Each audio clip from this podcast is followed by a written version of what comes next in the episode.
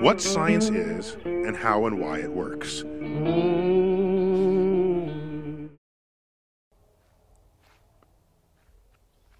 Я всегда говорю, что любое объяснение лучше начинать с развенчания мифов. И вот пришло время развенчать миф о науке. Многие думают, что наука развивается плавно, постепенно, эволюционирует, по чуть-чуть собирает новые знания о мире в огромную библиотеку всего, что нам известно. На самом деле это не так. По крайней мере, согласно книге «Структура научных революций» Томаса Куна. Она довольно интересная, я нашел много ценных мыслей в словах автора. По мнению Томаса Куна, в мире существует два вида науки. Есть нормальная наука, вот этот медленный и плавный прогресс, при котором люди по чуть-чуть собирают новые знания, и есть совершенно иная революционная наука. В рамках такой науки открытия случаются реже. Гораздо реже. Давайте поподробнее остановимся на различиях. В нормальной науке все ученые работают в определенной парадигме. Но что значит слово «парадигма»?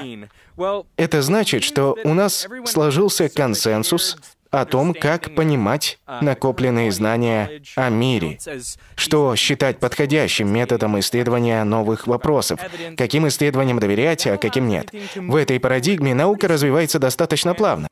И большинство современных ученых живет именно в мире нормальной науки.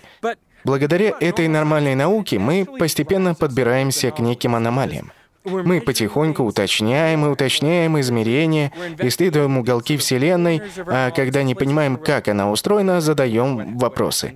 Думаем, вот здесь что-то непонятное, стоит присмотреться. Иногда в ходе этого процесса ученые находят аномалии, то, что противоречит общепринятым на текущий момент знаниям. Часто аномалии просто случайность. Однажды мы якобы доказали, что частицы нейтрино перемещаются быстрее скорости света, но все подумали, что это нелепо. В нашей парадигме, с учетом специальной теории относительности, было невозможно даже допустить, что нейтрино может перемещаться быстрее света. Довольно скоро, где-то за год, выяснилось, что во время эксперимента отошел кабель, то есть причиной аномалии было неисправное оборудование. Аномалия исчезла, как и появилась. Но иногда аномалии обнаруживают и никуда не пропадают. Например, в далеком девятнадцатом веке ученые пытались измерить скорость Земли, летящей через эфир. Тогда так называли среду, которая, по устоявшемуся мнению ученых, заполняла собой все пространство, пропуская свет. Так вот, скорость света пытались измерить относительно этого эфира. Ученые спрашивали, какова скорость Земли относительно этой неподвижной среды. Но, как ни странно, ответа на вопрос они не находили. И найти его смог только Эйнштейн. Он предположил, что никакого эфира нет, и скорость света на самом деле одинаковая для всех наблюдателей, независимо от того, как они двигаются. А пространство и время, считавшиеся неизменными, на самом деле могут меняться. И вот это называется революционной наукой, когда меняются все наши представления о Вселенной. То, в чем мы были уверены, как в скорости движения секундной стрелки, подвергается сомнению. Вообще-то мы видим, как нормальная наука подбирается к аномалиям. Когда они обнаруживаются, то их либо проясняют, находя ошибку, либо же происходит открытие, приводящее к кризису, во время которого на первый план выходит революционная наука.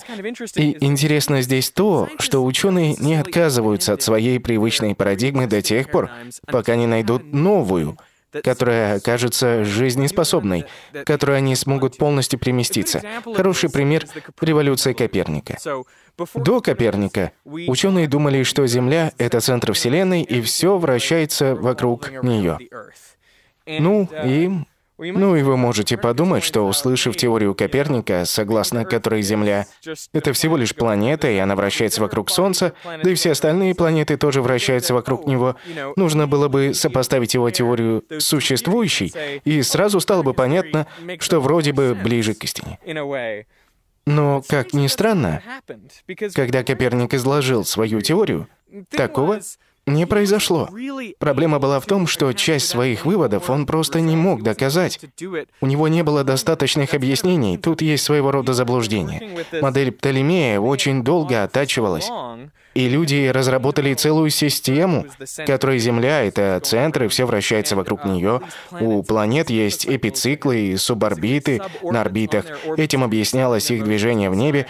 Модель Птолемея была настолько проработана, что давала более точные предсказания, чем модель Коперника. Логично, что ученые того времени не готовы были так уж легко отказаться от старой парадигмы в пользу новой, которую предлагал Коперник. Они надолго застряли в своей старой парадигме. Знаете, многие считают, что наука может развиваться довольно плавно, что, получая новую гипотезу, в результате наблюдения мы можем сравнить ее со старой и сказать: «А знаете, новая работает лучше, давайте использовать ее». Но когда дело доходит до революционной науки и парадигмы начинают сдвигаться, вряд ли возможно их даже адекватно сопоставить. В этом и заключается идея Томаса Куна. Разные парадигмы попросту несовместимы. Из них следуют разные вопросы. Они требуют разных подходов к доказательствам. Эти парадигмы мешают друг другу. Еще один хороший пример — частицы. Конечно, можно говорить о том, где находится электрон, пока мы на него не смотрим. Ведь электрон существует, и он частица. Но как только мы решим, что все так и есть, возникнут проблемы.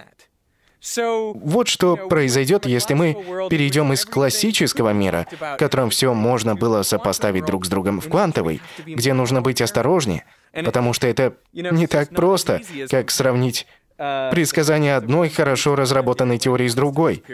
И, признаюсь, меня просто поражают такие сдвиги парадигмы и восхищает, насколько далеко мы продвинулись в разгадке тайн Вселенной. Перевод подготовлен при участии студентов Высшей школы экономики.